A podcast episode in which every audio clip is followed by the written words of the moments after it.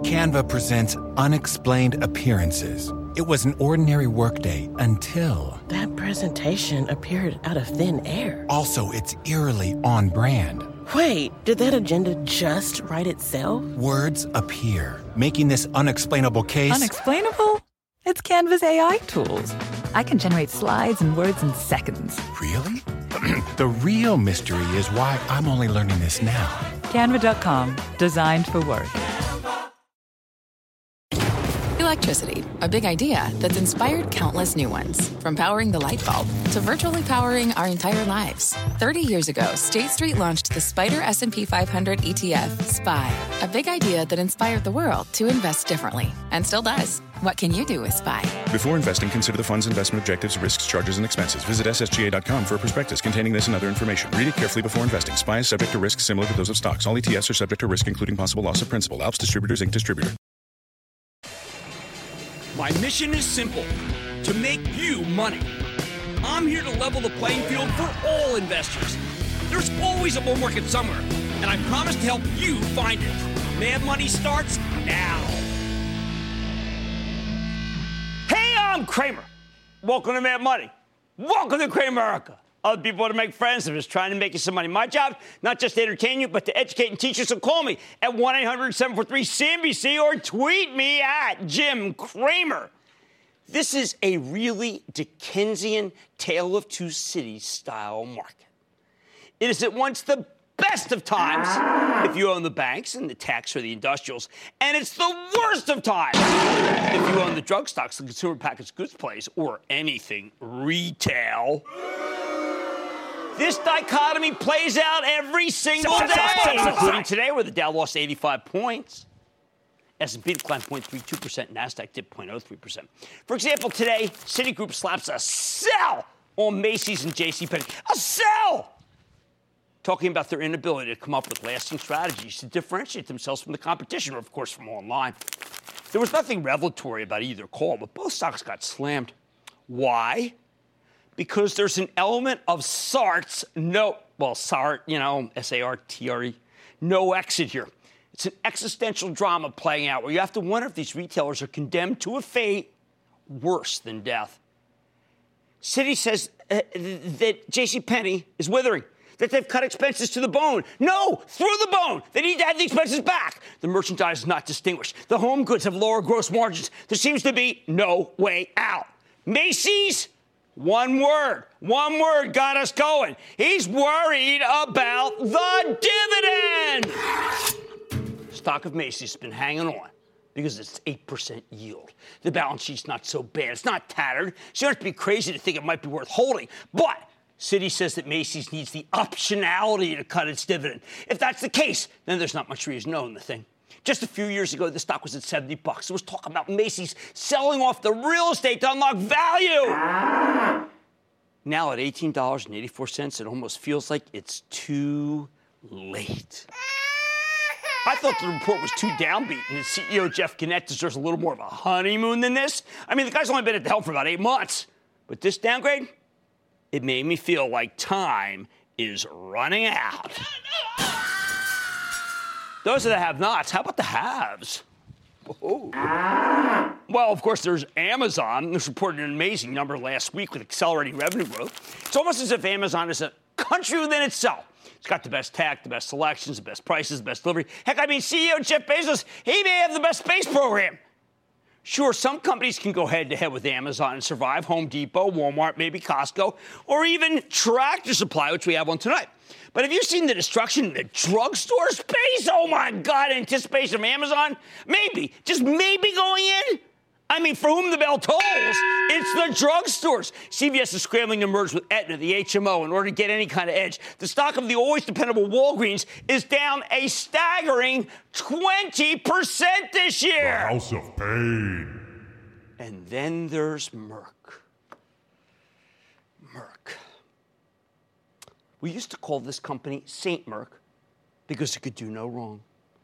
These days, though, it seems that Merck can do nothing right, as the company pulled a combination therapy for lung cancer using its cancer immunotherapy drug Keytruda on Friday.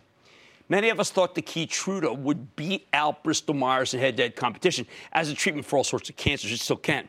But this was a real body blow, because Merck doesn't have a robust enough pipeline to offset the disappointment.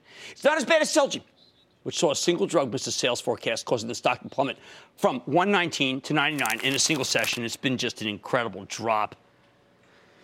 A couple weeks now. See, the problem is this. The more, this marks a total change in how people perceive Merck. It's no longer viewed as a growth stock, hence why it's now enduring its sixth straight day of declines. Unlike Macy's, Merck's dividend is not in question. Doesn't matter, though. After all, what kind of protection does a three percent and change yield even give you these days? So much for sainthood. Darn thing sells for just fourteen times earnings. Yet, as low as that price-to-earnings multiple may seem, Gilead now trades at a mere eight times earnings, thanks to a slowdown in sales for the company's hepatitis C cure. That's remarkable. Gilead was a market darling for so long, but now it's regarded as the ultimate value trap, and all the drug companies were worried about the government and regulation. I want you to contrast all that with the stock of Alphabet, formerly known as Google. When this company reported, we heard and saw an acceleration in its core search and advertising business. Maybe Wall Street's beginning to figure out what advertisers realized ages ago. When you go to Google to look something up, you're often searching for something to buy. And that's exactly when Google makes the most money. It's a cash register, and it's one that's sitting on one hundred billion dollars in cash. But this was also the quarter where it became clear that this miraculous company is serious about making money off all those moonshots, the driverless cars, the drones. It's not a pipe dream. One of these is going to hit big. Or how about the Apple complex today? Did you see that? Did you see it at all? I mean, last week we heard it's struggling with weak sales, all these reports out of the Far East. Then this weekend we found out it's not struggling. Its big problem is demand's got too much. Too much for the iPhone ten. The fact that Apple reports this week and its stock has run going into the quarter, hitting a new time, a new all-time high today, and not crazy about that, but what can you do? I say watch, not for the phone, but for the service revenue. I know that Samsung's literally giving away what Apple often charges for, but if this service stream can produce revenues that might be equal, say, to a Fortune seventy-five company, as opposed to a Fortune one hundred, which is what they've been talking about, well, then you could be talking about thirty-eight billion dollars in sales with some of the highest profit margins on earth, not this quarter, but in the future. The good news about Apple is it instantly bolstered its suppliers, sending Broadcom, which my charitable trust owns and had been hurting, to an all-time high. By the way, Skyworks, too. We had them on not that long ago. It told a good story. Did anybody listen? No. Oh, and don't forget NVIDIA, another resident of the all-time high list, out of the doghouse, thanks to the news that the Nintendo Switch, which they make the graphics chips for, is selling insanely strong. They've had to ramp production of the Switch. What does that mean for NVIDIA? Ka-ching, ka-ching. What works in this market works very well, and what doesn't work often is left by the wayside. Four months ago, Kimberly-Clark, yeah, like tissue, traded at one thirty-three. Since then, it delivered a pretty good quarter and beat estimates, but it doesn't have the revenue growth people want, which is why it's now a one hundred eleven dollars stock. But Caterpillar, that's got the growth people want, as does Boeing, which is why those two Dow stocks are just doing so well. Remember, the consumer packaged goods companies can kind of manufacture decent quarters through a combination of stock buybacks and expense cuts, that kind of thing. Supply chain management. The simple fact is that people are always going to need something to blow their noses with in the case of Kimberly. But in this one, I always have, do you know, when I was at Goldman, they said you always had to have a hanky. I mean, honestly, I got to Goldman, they said you got to go buy a hanky. And I went to Marshall's and I bought them. I'm still buying them at Marshall's, but the wife got me. It's probably far afield. But anyway, in this market, it's not, not enough. You, money managers want companies with explosive sales growth. And that's exactly what a Caterpillar or a Boeing gives you at this point in the economic cycle. Same goes for the banks. Big and small, they're stable. So solid that it might not even matter who's named Fed chief this week, something that many people believe will be watershed. I think the president goes mainstream with Jay Powell, a terrific non-ideologue. Old Powell, Powell, Powell, you know, it's like Philadelphia accent, P O W E L L equals P A L, um, who could be a real steady hand. No matter, whoever takes over at the Fed will raise rates and the banks will just keep doing better and better while their stocks remain historically inexpensive. I like every bank stock except for Wells Fargo, which I still think is problematic because I think that its problems remain open-ended. We'll probably hear some more stuff within the next whatever. What can I say? The bottom line is that if you stroll down the wrong aisle of the stock supermarket, you could get eaten by a bear. You get in the right one, like the banks, the techs, the industrials, then you're riding the bull as it tramples through the consumer product aisles, all of which need to start charging a lot less and getting a lot more fresh if they ever hope to grow again. Good luck with that. Hey, how about we go to Ross in New Hampshire? Ross! Big booyah from New Hampshire, Jim. Major fan. How we doing? Done your way, partner. You know, man, I'm seven and one all by myself. Oh, that's actually the Eagles. What's going on? Hey, Carson Wentz for president. Hey, I want to know about... I, I, I, I have his jersey. Go ahead. Hey, I need to know about Beat. I saw the interview. I saw the C E O talking on um, on your show, and I loved every bit of it. I fell in love with it, and no. all of a sudden I'm down twenty percent. Well, we don't ever so want to I... fall in love. We don't ever, ever want to fall in love. These are just pieces of paper, even though this one's from Conshohocken, P A, about five minutes from where I grew up. But I do like the company. We're just going to hold it. Don't panic. Stay in it. Okay, how about we go to Richard in California. Richard. Mister Cramer, sir. Yes. I really need your back on this one. And by the way, I know you hear this uh, more than often, but not enough. Uh, you got a great show, great staff. Thank you. The follow-up is top of top of breed, period. Thank you. And thank you kindly. I'm I'm strictly playing long. I've had iRobot on my watch list for some time now. But uh, I, just, I just felt it ran away from uh, me. You now know, this is my bad. You know, this weekend I had a teach-in for the street where we had really terrific people. And someone came up to me, it was a Harvard club, and said, listen, Jim, could you do work on iRobot? I promised to do it. And instead I went to the Eagles game, I did fantasy, and then I watched the... I have to do work on iRobot. I think it was, I said it was a short squeeze. That is not a good enough answer. Let me come back. Staff, make a note. We're all over iRobot. Jim in Illinois, Jim. Uh, this is Jim, Decatur, Illinois. Nice. Also, also the home of Howard Buffett and his foundation. Good point. And he's also our sheriff. Really? Anyway, the reason I called is I have some Kellogg I've had for a while. It was up to seventy-five a year ago. Now it's down in the low sixties. I was wondering... Uh, well, they report tomorrow. I don't expect anything good. I think the company's always managed to pull rabbit out of a hat, say something that, yeah, something interesting. It yields three point six. I wish it yielded four. It may do that because I think the stock is going lower, not higher, unless there's a takeover bid, and I don't expect one. Uh, well, that's a good sheriff you got there. All right, this is a tale of two cities-style market. You pick the wrong sector, and you can get eaten by a bear, but choose right, and you'll be riding the bull. Mad Money tonight. Columbia Sportswear, calm, is tested tough, but could unusually warm weather be bad news for the company? Let's sit down with the C E O after earnings, see what's ahead for these guys. Then, is Snap Incorporated snapping back? I'm making a snap judgment on the stock. And Tractor Supply is down over twenty-five percent so far uh, lately, but can the company continue to plow forward since that last quarter? I like what I saw. Might be a comeback. I've got the exclusive. So stick with Cramer. Don't miss a second of Mad Money. Follow at Jim Cramer on Twitter. Have a question?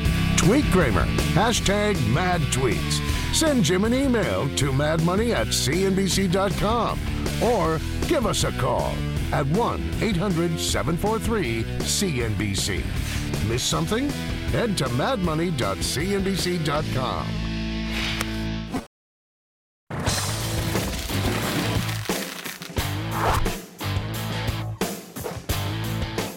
With the stock of a company that makes fortunes selling winter coats when global warming may be making a mockery of normal weather patterns. Tomorrow's Halloween, yet the temperature's still in the fifties in New York. Two weeks ago it was in the seventies. Frankly, it's wonderful out, but that is not the kind of weather that makes people feel compelled to buy snow boots or a parka. Which brings me to Columbia Sportswear, the footwear and apparel company you know as Columbia, Sorel, Mountain Hardwear, Prana, among a host of other brands. Their biggest business is high-tech coats that can keep you warm without making you super sweaty, and winter boots that keep your feet feeling cozy even when it's freezing outside.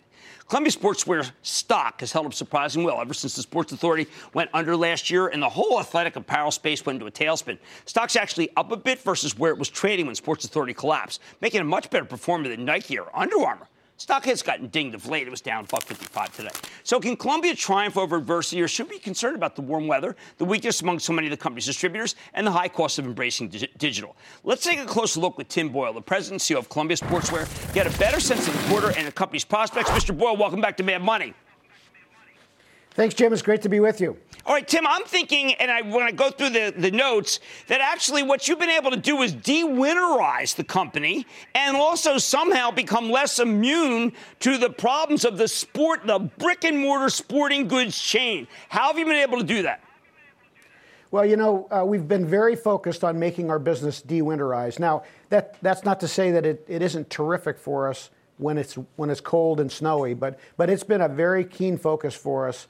And uh, you know, it, it, as it relates to the um, the business of losing customers due to uh, industry impact, et cetera, that's when you really need to have a balance sheet. And and we've been very fortunate to amass a, a very strong balance sheet.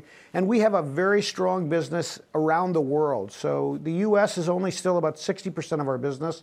And, uh, you know, we the U S, frankly, is one of the areas where there's been much more significant impact on uh, by the Internet. Uh, And the U S, as you remember, has about six times as many retail stores right. per square foot Uh, per capita than Europe. And uh, so it's navigating all these parts of the world and all these various uh, economic impacts, which are going to be important. And, and again, it's important to have a balance sheet to, to navigate this stuff. Now, I also think, because my kids are big users of your of your product, and you know, I've mentioned you, my daughter lives out in Oregon, but that they mm-hmm. say, listen, it, this is a little more experiential Uh, than it is just clothes. Uh, in the same way that they love to go to R E I, they love to buy Columbia stuff because it means that they are not just walking to school or walking to work. It means that they're climbing. It means that they're hiking. And you're part of that. Well, you know, it's nobody needs another brand of footwear or apparel, regardless of how impactful our products are. It's about being different, and it's about differentiating yourselves from from others. And frankly, we've done that uh, in many ways. Obviously, the product is key, but it's about using uh, personalities like my mother, who stars in our T V commercials. It's about being connected with Macklemore. My mom just did a, a really interesting uh, collaboration with the Efron brothers, Zach and Dylan. And you may remember we did a, a really interesting uh, collaboration with Disney in the Star Wars last year, which was very successful for us. And, and we're doing another one, which will be debuted here soon. But it's about differentiating yourself, obviously making great, spectacular products, but it's about being different. Well, but you're also doing uh, something that uh, a lot of companies have to do. In this case, it's, it's pro- uh, Project Connect in order to be able to make the gross margins go higher. Well, It, We need to tell our story more frequently. You know, our marketing spend is only around five percent of sales. Some of our competitors spend up to twelve. We don't think we need to spend that much, but we need to find more capital to spend on marketing. And frankly, we need to be more profitable. So we've been in business for a long time. We have legacy activities uh, which are not moving the business forward. We need to uncover those, allow our employees to really talk about those areas of the business which are not helping and, and maybe holding us back, and allow for the business to grow, become more profitable, and throw off more money for marketing. So we want to tell our story better. Is that one of the reasons why, uh, uh, I'm going to maybe mispronounce his name, but Franco Fogliato is coming from Europe, because the turnaround in Europe's been pretty stark? Well, we've, you know, we've talked in the past about our European challenges, and it's it's difficult to run a business thousands of miles away without really good people. And Franco joined our company about four years ago, quickly saw the issues that were impacting our business in Europe, and we said, Franco, we need your help. And he gave us the path, which was basically do more business with our bigger customers and be more important to them. And he did such a spectacular job that we said, you know, please come to North America and help us take care of the same sorts of issues we have with our large customers, which are all terrific, but we need to be doing more business with those folks. Now, will it matter? Uh, you've got this four thousand pair limited boot collaboration uh, with Chloe. I mean, is this the kind of thing where, where it kind of shines a light on the special things that you do? It's not gimmicky, but, I mean, it's something that I think people need to know about you guys. Well, you know, the, the Chloe thing was really interesting because it, the Sorel product, as you know, it's become much more fashionable due to our great team there. But it's really a utility product. And it's great to be recognized that there's something there about Sorel by a, a prestigious fashion house like Chloe. And, and that's been a real fun project together. And I wish I could take credit for it, but frankly, it's a lot of really hard work by our teams in Portland. Well, you guys have done a magnificent job against some, even down to getting the credits, credit right, balancing credit, because, boy, there's some guys really hurting in your industry. You're not one of them. Tim Boyle, president and C E O of Columbia Sportswear, remains just a terrific company with a very good stock. Stay with Cramer.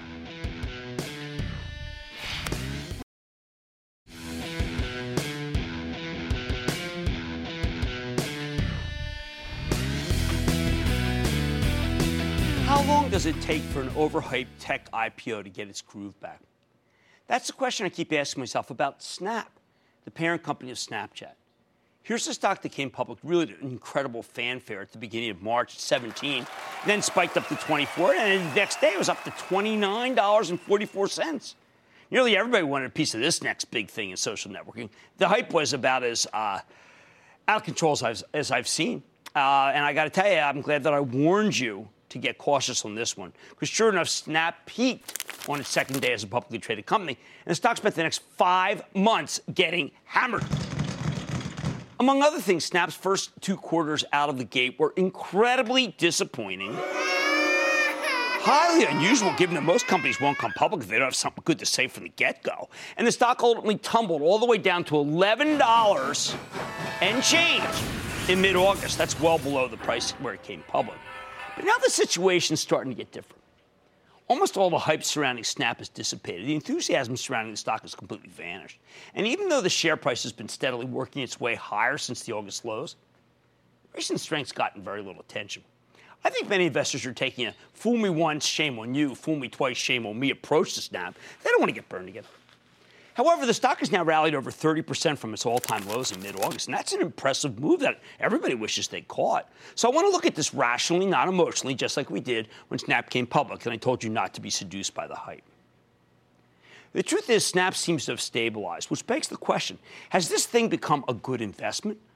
With the company reporting earnings next week, I think it's worth sorting out where Snap stands ahead of time so that you know what to do with its stock. For those of you who are technologically challenged or just too old to care about social networking, Snapchat is indeed an insanely popular mobile app that lets people share photos and short videos with their friends. More than one hundred seventy-three million people use it every day, so this is not some sort of joke, okay? And most of them are compulsive users who check the app constantly. It is beloved by Gen X, Gen Y, millennials, you know. I, I love using it. And also my dog, Bug. I just, just look at him at Snapchat, uh, his pillow on his head. Don't you love that? NVIDIA refused to pose. He's got no time for this nonsense. So why did the stock collapse? Okay, shortly after Snap came public, investors realized that the stock was way too expensive. Barron's ran a piece that was very smart and called it ridiculously valued, uh, and that was the weekend following the I P O in early March. I think that really hurt the stock. The stock sold off hard and spent the next few weeks oscillating between the high teens and low twenties. The wheels came off, though, when Snap reported its first terrible, horrible, no good, very bad quarter in May. The company missed nearly every single line item, from revenue to earnings to user growth. Not that there's any earnings. Granted, Snap was still growing at a rapid pace. Daily active users increasing by thirty-six percent year over year, revenue up by two hundred eighty-six percent. But those numbers fell short of expectations. And when you're dealing with an expensive stock, that kind of disappointment is deadly. I mean, this thing just gaffed people. Lost twenty percent of its value in a single session, stock tumbling to eighteen bucks. Then in early June, many of the analysts who'd initially been positive on the name, well, they started souring on the darn, darn thing. By mid-July, Morgan Stanley downgraded Snap from overweight to equal weight. Very big deal, given that they were the lead left underwriter in the I P O, meaning they led the deal and had the closest relationship with the company. When the lead underwriter throws in the towel, why the heck should you stick around? I don't know. I got to say, Morgan Stanley's timing was pretty good, because when Snap reported in August, the company once again disappointed, and in a major way. They gave you yet another quarter of massive cash burn and slower than expected growth. Next day, the stock lost fourteen percent of its value. In the following session, August fourteenth, that's when it sank to eleven dollars and twenty-eight cents intraday. But then something odd happened. Stock bounced off those lows and closed the day at twelve dollars and sixty cents, up six point five percent. Quite a good reversal. Snap then bounced to the mid-teens, where it's been trading ever since. So what explains the rebound here, and can it continue? While there was too much enthusiasm for Snap right out of the gate, After its second bad quarter in a row, many bulls capitulated, and suddenly there was too much negativity. Once the weak hands got flushed out, more risk-averse investors found a level where the stock was actually attractive. When you bought it at eleven to twelve, you're probably feeling pretty darn good right now. At the same time, we started hearing rumors, and they are just rumors, that Google is interested in buying Snap for thirty billion dollars last year. That translates to about twenty-five dollars a share. In addition, Snap was obviously a heck of a lot cheaper in the low teens than it was when the stock surged to the mid-twenties or the high twenties. And, of course, we got over that hump of the lockup expiration when insiders allowed to sell. Often that causes a wave of insider selling, but when the lockup ended, the stock didn't really get hurt. Investors breathed a sigh of relief. More in that moment. So where do we go from here? All right, let's start with the numbers. Last year, Snap grew its revenue at a five hundred eighty-nine percent clip. Those numbers were always going to have to decelerate. But they slowed faster than investors had hoped. In the latest quarter, Snap delivered two hundred eighty-six percent and one hundred fifty-three percent revenue growth, respectively. And while that's terrific in absolute terms, it was weaker than what Wall Street had been expecting. When Snap came public, this was really what killed Snap. I have never seen a more consensus two billion dollars figure. That's right. Everybody I talked to said they're going to do two billion dollars in sales. I heard it endlessly. Now the consensus is for them to bring in less than one point six billion dollars. That's a very big drop. Meanwhile, the losses have exploded. Company lost two point two billion dollars in the first quarter. But it takes a lot of work to lose that much. Uh, and then four hundred fifty million dollars in the second quarter. However, a lot of that's to do with stock-based compensation, to be fair, and that was triggered by the I P O. When you back that out, the company's still burning a lot of cash, but it looks less dire. Nobody had any idea when Snap would be profitable at the time of the I P O. If anything, it's just more murky now. How about the user base? Okay, they had one hundred seventy-three million daily active users in the latest quarter, but they only grew the user base at a twenty-one percent clip year over year. That's down from thirty-six percent in the previous quarter, forty-eight percent in the previous year. That's bad. Bad. At the same time, Snap's average revenue per user is level with where it was in the fourth quarter of last year. It's supposed to be growing. Bad. Now, all of this might change if Snap reports a fabulous quarter next week. But I still have two major concerns that won't be banished by a good number. First, here at fifteen dollars and change, the stock remains expensive. This thing trades at twelve times next year's sales. Not earnings, sales. It's very expensive, especially compared to Facebook or even Amazon. And for all we know, these estimates might still be too high. Second, lockup. Normally, these I P Os get less risky after the lockup expires and insiders sell. But here's the thing. Snap's stock had been obliterated going to the lockup expiration. And while there was some insider selling, it certainly seems like many of the big shareholders are still holding on to their stock, waiting for better prices before they ring the register. That means there still could be a big overhang here, but it was bullish that we didn't see a huge amount of selling, even as management knows that they control all the votes and a uniquely punitive ownership structure for everybody but the owners. Bottom line, Snap stock may have stabilized, but I think it's still too soon to give this one our blessing as an investment. I'm just not wild about the risk-reward here until we get more signs that management knows what they need to do to turn the company around. I remain open-minded, and I want to believe, but my discipline tells me it's too soon to recommend the stock of Snap. David in my home state of New Jersey. David! Hey, Jim. Booyah from Island Heights, New Jersey. Yeah, nice. Uh, I know you invest in good management, and uh, should we expect more from Zynga and its electronic arts executives? Yes, we should, and I don't understand. I mean, you know, the two that were really just nettlesome were, were uh, Zig, you know, was what was at Zynga, and now here, when you look at this S G A, okay, I'm sorry, Z ZNGA. This thing has yet to move. It's still three eighty-two. And the other one had been Groupon, and that's at four sixty-three. I like Groupon more, more than I like uh, Zynga. I just, my problem is that um, that Zynga is just, it's so cheap. I always want to tell people to buy Zynga, and it's been a wrong thing to do. Let's go to Phil in New York, please. Phil. Mister Cramer. Yes. Um, quick question. Q D. I bought when they come up thirty-three nineteen, dropped almost eleven points.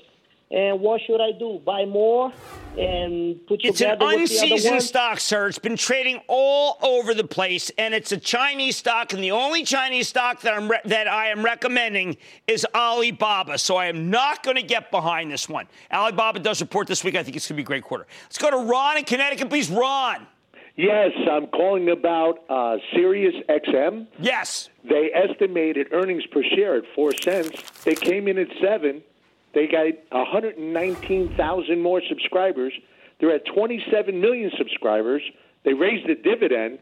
My question to you, Cramer, why is this stock going down? Well, there's million, there's just so many shares, and there's so it's just, I mean, it is a monstrously large company, and it's not going to be able to move the way you'd like it. I mean, it's a twenty-five billion dollars company. I've been recommending it for about two points now. I want you to stay in it, but it is not going to have that explosive five to seven.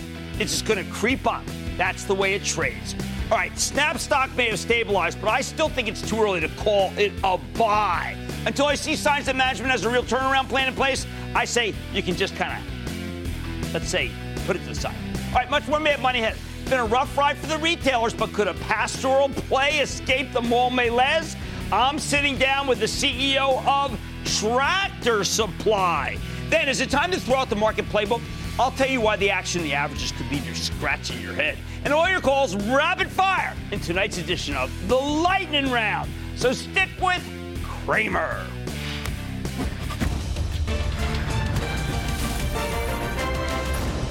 Tomorrow, kick off the trading day with Squawk on the Street. Live from Post nine at the N Y S E. Maybe make it a little more um, positive. Positive? Positive, maybe? Okay. Positivity, positive, you know, like the positivity. Spice Girls? Sure. Positivity. Yeah. It all starts at nine a.m. Eastern.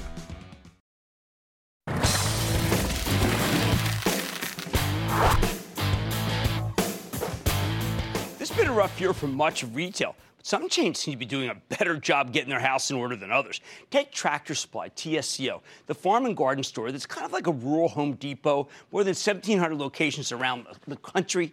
Here's a stock that's had a rough time in twenty seventeen, down over twenty percent for the year, thanks to the weakening margins and difficult sales atmosphere that everybody's had to deal with. But then last Wednesday, Tractor Supply came out for a really good quarter. Company delivered a four cent earnings beat off a one dollar sixty-eight basis, higher than expected revenues, up eleven point six percent year over year, and strong same-store sales, six point six percent. That is highly unusual that anybody could do that well. Most retailers would kill for that number. Plus, management gave robust guidance, although they also indicated that the company's margins could remain under pressure. Since then, the stock has surged from fifty-five to sixty, while every other retail stock has been going down. I got to wonder if we can keep running. Let's check in with Greg Sanford. He's the C E O of Tractor Supply to learn more about the quarter and where his company's headed. Mister Sanford, welcome back to Mad Money. I've got to tell you, sir. Thank you, Jim. I'm going to sit nice there, you know, talking to you during the green room.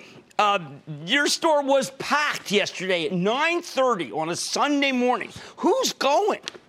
People that need things, Jim. That's yeah. why we're packed. If you need something and you need it now, we're the place to be. You really are. My store's in Hillsborough. You correctly right. indicated on two oh two. But the, uh, the experience, I've been to many Tractor Supplies. Mm-hmm. One of the things that you guys do that I really want people to understand is you're involved in the community. Right. Uh, people know people who work there. It's a very different touch from most retailers. It is, and, and the key to that is that we hire our customers. So those people in that local market who know one another, okay, who, who best to serve the customers than the customers themselves. So that's how we do it, very simply. The farmer next door to us, uh, son, mm-hmm. works at Tractor Supply. You have a unique uh, and very fast-growing online strategy that I think works terrifically for, for a lot of your bulk items, it, and it's been fantastic yes. for you. Yeah, buy online, pick up in store is, has really been the key. Uh, we turned that on about a year ago. Uh, it's doing quite well, and you put it correct. If you've got large bulk items, difficult to bring home, but you can locate it and know that it's at the store that's close to you, you can make that purchase. We have the product there, and you can make the trip to the store. And by the way, while you're there, you typically find other things to buy. That's always true, because I bought things I show you. I bought a blue uh, a blue overall shirt or gloves, and I just kind of just see right at the checkout. Now, you also um, have uh, generators, which has proven to be very important. Now, I know that could be one-off, and you don't necessarily make as much money on generators, but on your site, you always show what's trending, and generators have been trending since the problems in Florida and Texas. They have, and I would tell you that it's more for a customer service standpoint than it is, like you said, high margin. Right. We were to be there for our customers. When we had the uh, hurricane that came through Florida, for an example, very tough time. Loss of power was the biggest problem. Right. So the generator business, as you can imagine, was very robust and still continues today, to be very honest. And you've also been, as a gardener, you've really been attuned. Uh, we know there are not enough bees. No one, unless you're a real gardener, knows that we have a bee problem in this country, and yeah. you have sensed that and doing something about it. Yeah, we have an entire uh, assortment now of bee products, we'll right. call it that, and there's several types of products that we sell, but you can actually purchase some of those products online, uh, and have them shipped, you know, again, to your home, or you can pick them up at the store. That's correct. Well, uh, yeah, I, I have always found that when you're trying to figure out if you're trying to be a natural organic farmer or if you're trying to be become a farmer because you've decided to change your lifestyle, Tractor Supply is also the place to go. Yeah, it truly is. We have seasoned advice, and that advice comes from our team members. Again, hiring, you know, your your customers who know the products, who know that region of the country. That's the key. I mean, you, the knowledge base in our stores is unmatched. Now, what's the split of, of clothes versus others?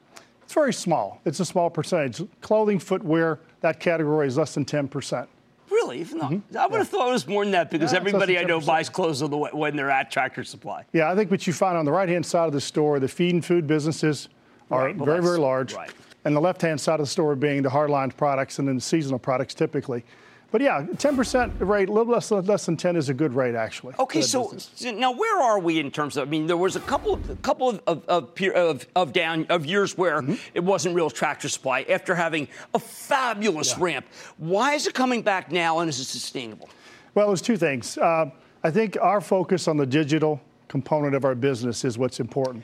There's four big initiatives there. You know, the buy online pickup in store we talked about right, earlier. Fabulous. The mobile P O S in our stores, giving mm-hmm. our customers and our team members the ability to make it a fast, easy transaction right. anywhere in the store and even outside right, I the like store. That. Right. You know, the fact that we've got now Neighbors Club. This is the C R M program that we've just launched. Now rolled it out uh, this past April. Mm-hmm. We now have over five million members, and it's growing like very, very, very rapidly. You know, and, and you find all these kinds of components. The last piece is what we call Stockyard. So let's look at our store, eighteen thousand S K Us in the box, right. roughly. But with Stockyard, which is the extension of the long tail, I could have hundreds of thousands of S K Us available to you.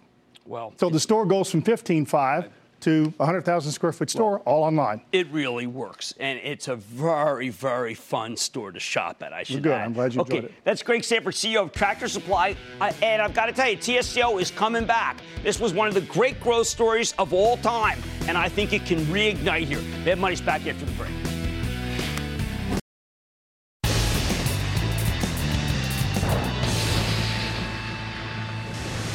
It is time! Time for the lightning round. First one on the stage. And then the lightning round's over. Are you ready, Ski Daddy? Time for the lightning round. Let's go with Kathy in New York. Kathy. Hey Jim, how are you tonight? Oh man, I'm good. How about you? I couldn't be better. Excellent. And you're going to make me even better than that. Really? Yeah, I hope so. Oh. I've got a two-part question on Regeneron. Okay. What, what's uh, causing the slippage? Yep. It's like shoots and ladders with these guys all of a sudden. And what signals can I look for for a massive rebound? Okay, here's the, here's the problem, Kath. Thank you for the kind words, but it, Len Seifert's doing everything he can. I mean, this company is one of the great biotech companies of all time. The problem is, is that everybody has decided that the drug business is not the drug business, not the business that we're used to, and there's a lot of competition, a lot of companies going at it, and that includes Regeneron versus Amgen. I think you're fine, and I think Len's doing great, but I'm not crazy about the industry. Let's go to Steve in Colorado, please, Steve. Oh yeah, Jim from Telluride, Colorado. Nice to have you. Thank you. Uh, A while back, I bought stock in Acacia Communications right after the I P O. I was going to sell it, but I listened to your show where you said the underwriters mispriced it. So I held on and sold it much later and tripled the profit I otherwise would have made. So thank you very much, Jim. What is your views today of Acacia? Uh, you know, it's a very competitive business now. They had these Chinese contracts that didn't work out, and that really uh, set the thing going down. And uh, since then, I've really kind of had to walk away from it, frankly. The Chinese contracts spooked me. Let's go to Rhonda in Kansas. Rhonda. Booyah, Mister Cramer. Booyah, Rhonda. Jim, your perspective, please. Liberty Interactive. Oh, I like it very much. I think Liberty Interactive is just a terrific, terrific stock. Uh, it, it, yes, just own that one. Greg Maffei is fabulous. He's the C E O. Margaret in California. Margaret. Jim Cramer, your voice is just music to my ears. Oh, well, there you go, man. What a what a lightning round. Get a swell head here. What's up?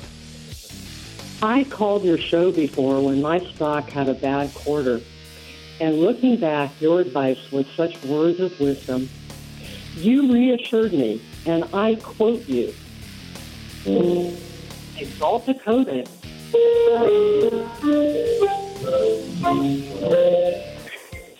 Bill Hodge.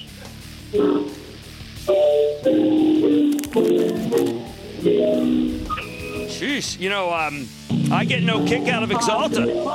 Um, yeah, wood alcohol doesn't. Do a little Cole Porter there. Uh, Exalta is trade on Nathan got the acquisition. That's what we've been looking for. We did a big piece on it, and um, you know, I've, it's been uh, nothing but net. Um, but thank you for that piano rendition. It was, it was quite amazing. Um, how about uh, how about Jeff in, in Pennsylvania, Jeff? Hey Jim. Hey, big fan of the show. Thanks for uh, taking my call. Oh, you're quite welcome. Hey. What's going on? My question is on Southwest Airlines. I've held it for a long time. Uh, two-part question. Why did the stock get hit when it reported last week on a on a report? I felt it was pretty good. And number two, what are your thoughts long-term on so this I, stock? Uh, you know, I go over this one with Jeff Marks. We had a great uh, teach-in this weekend and, uh, for Action Alerts. And, you know, look, there were issues. There were hedging issues. There's com- competition issues. We almost decided to just, you know, we had sold some high. We almost decided to get rid of it. We're holding it for now because it's too cheap. But, oh, boy, it's not been a great run. And that, ladies and gentlemen, the conclusion of the Lightning Round. The Lightning Round is sponsored by T D Ameritrade.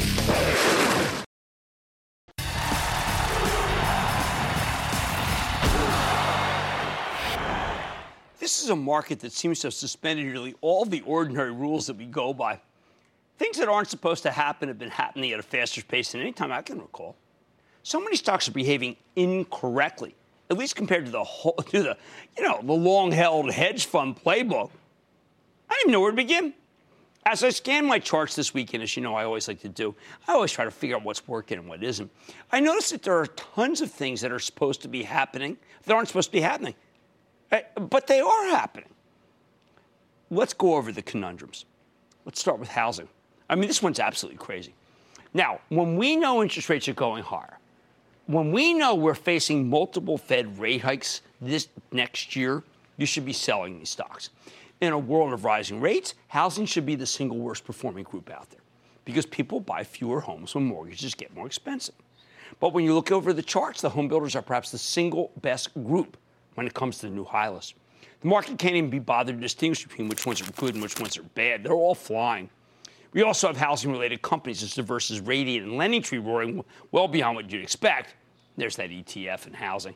But it's really about Toll Brothers, Pulte, Lennar, K B Homes, and D R. Horton.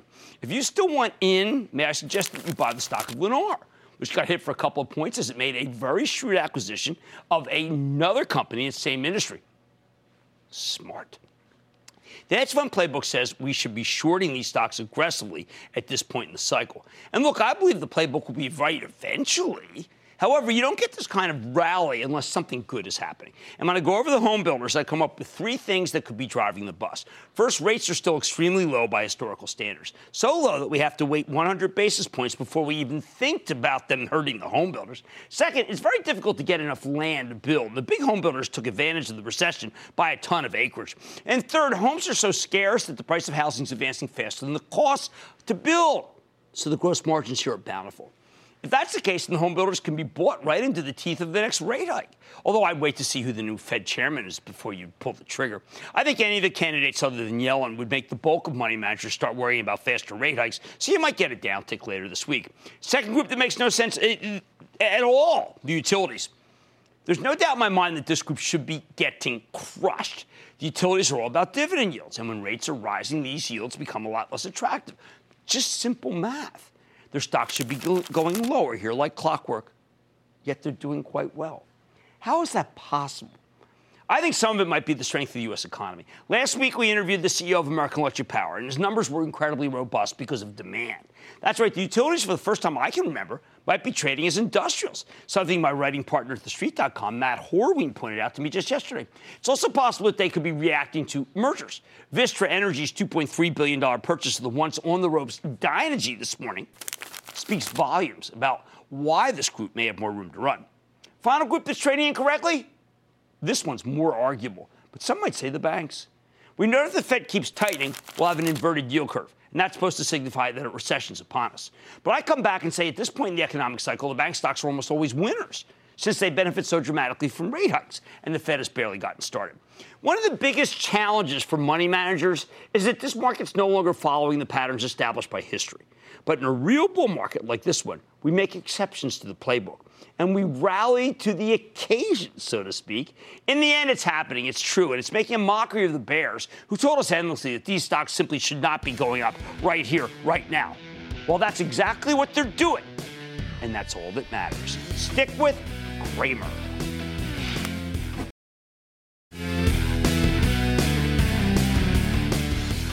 Okay, you know I always say to own Apple, not trade it. Today we got the all-time high. If you have not bought it yet, I now want you to wait to see what the quarter is, just in case you get a sell-off and a better opportunity. It won't be the first time that's happened. I advised that last time. It was good advice. I'm sticking with it again, even though I think Apple's a fabulous stock. I like to say there's always a bull market somewhere. I promise I'll try to find it just for you, right here on Mad Money. I'm Jim Cramer, and I'll see you tomorrow. This podcast is supported by FedEx. Dear small and medium businesses, no one wants happy customers more than you do. That's why FedEx offers you picture proof of delivery, packageless and paperless returns, as well as weekend home delivery to ninety-eight percent of the U S on Saturday and fifty percent on Sunday. See the FedEx service guide for delivery information. FedEx Ground service is also faster to more locations than U P S Ground. See what FedEx can do for your business. Absolutely, positively FedEx.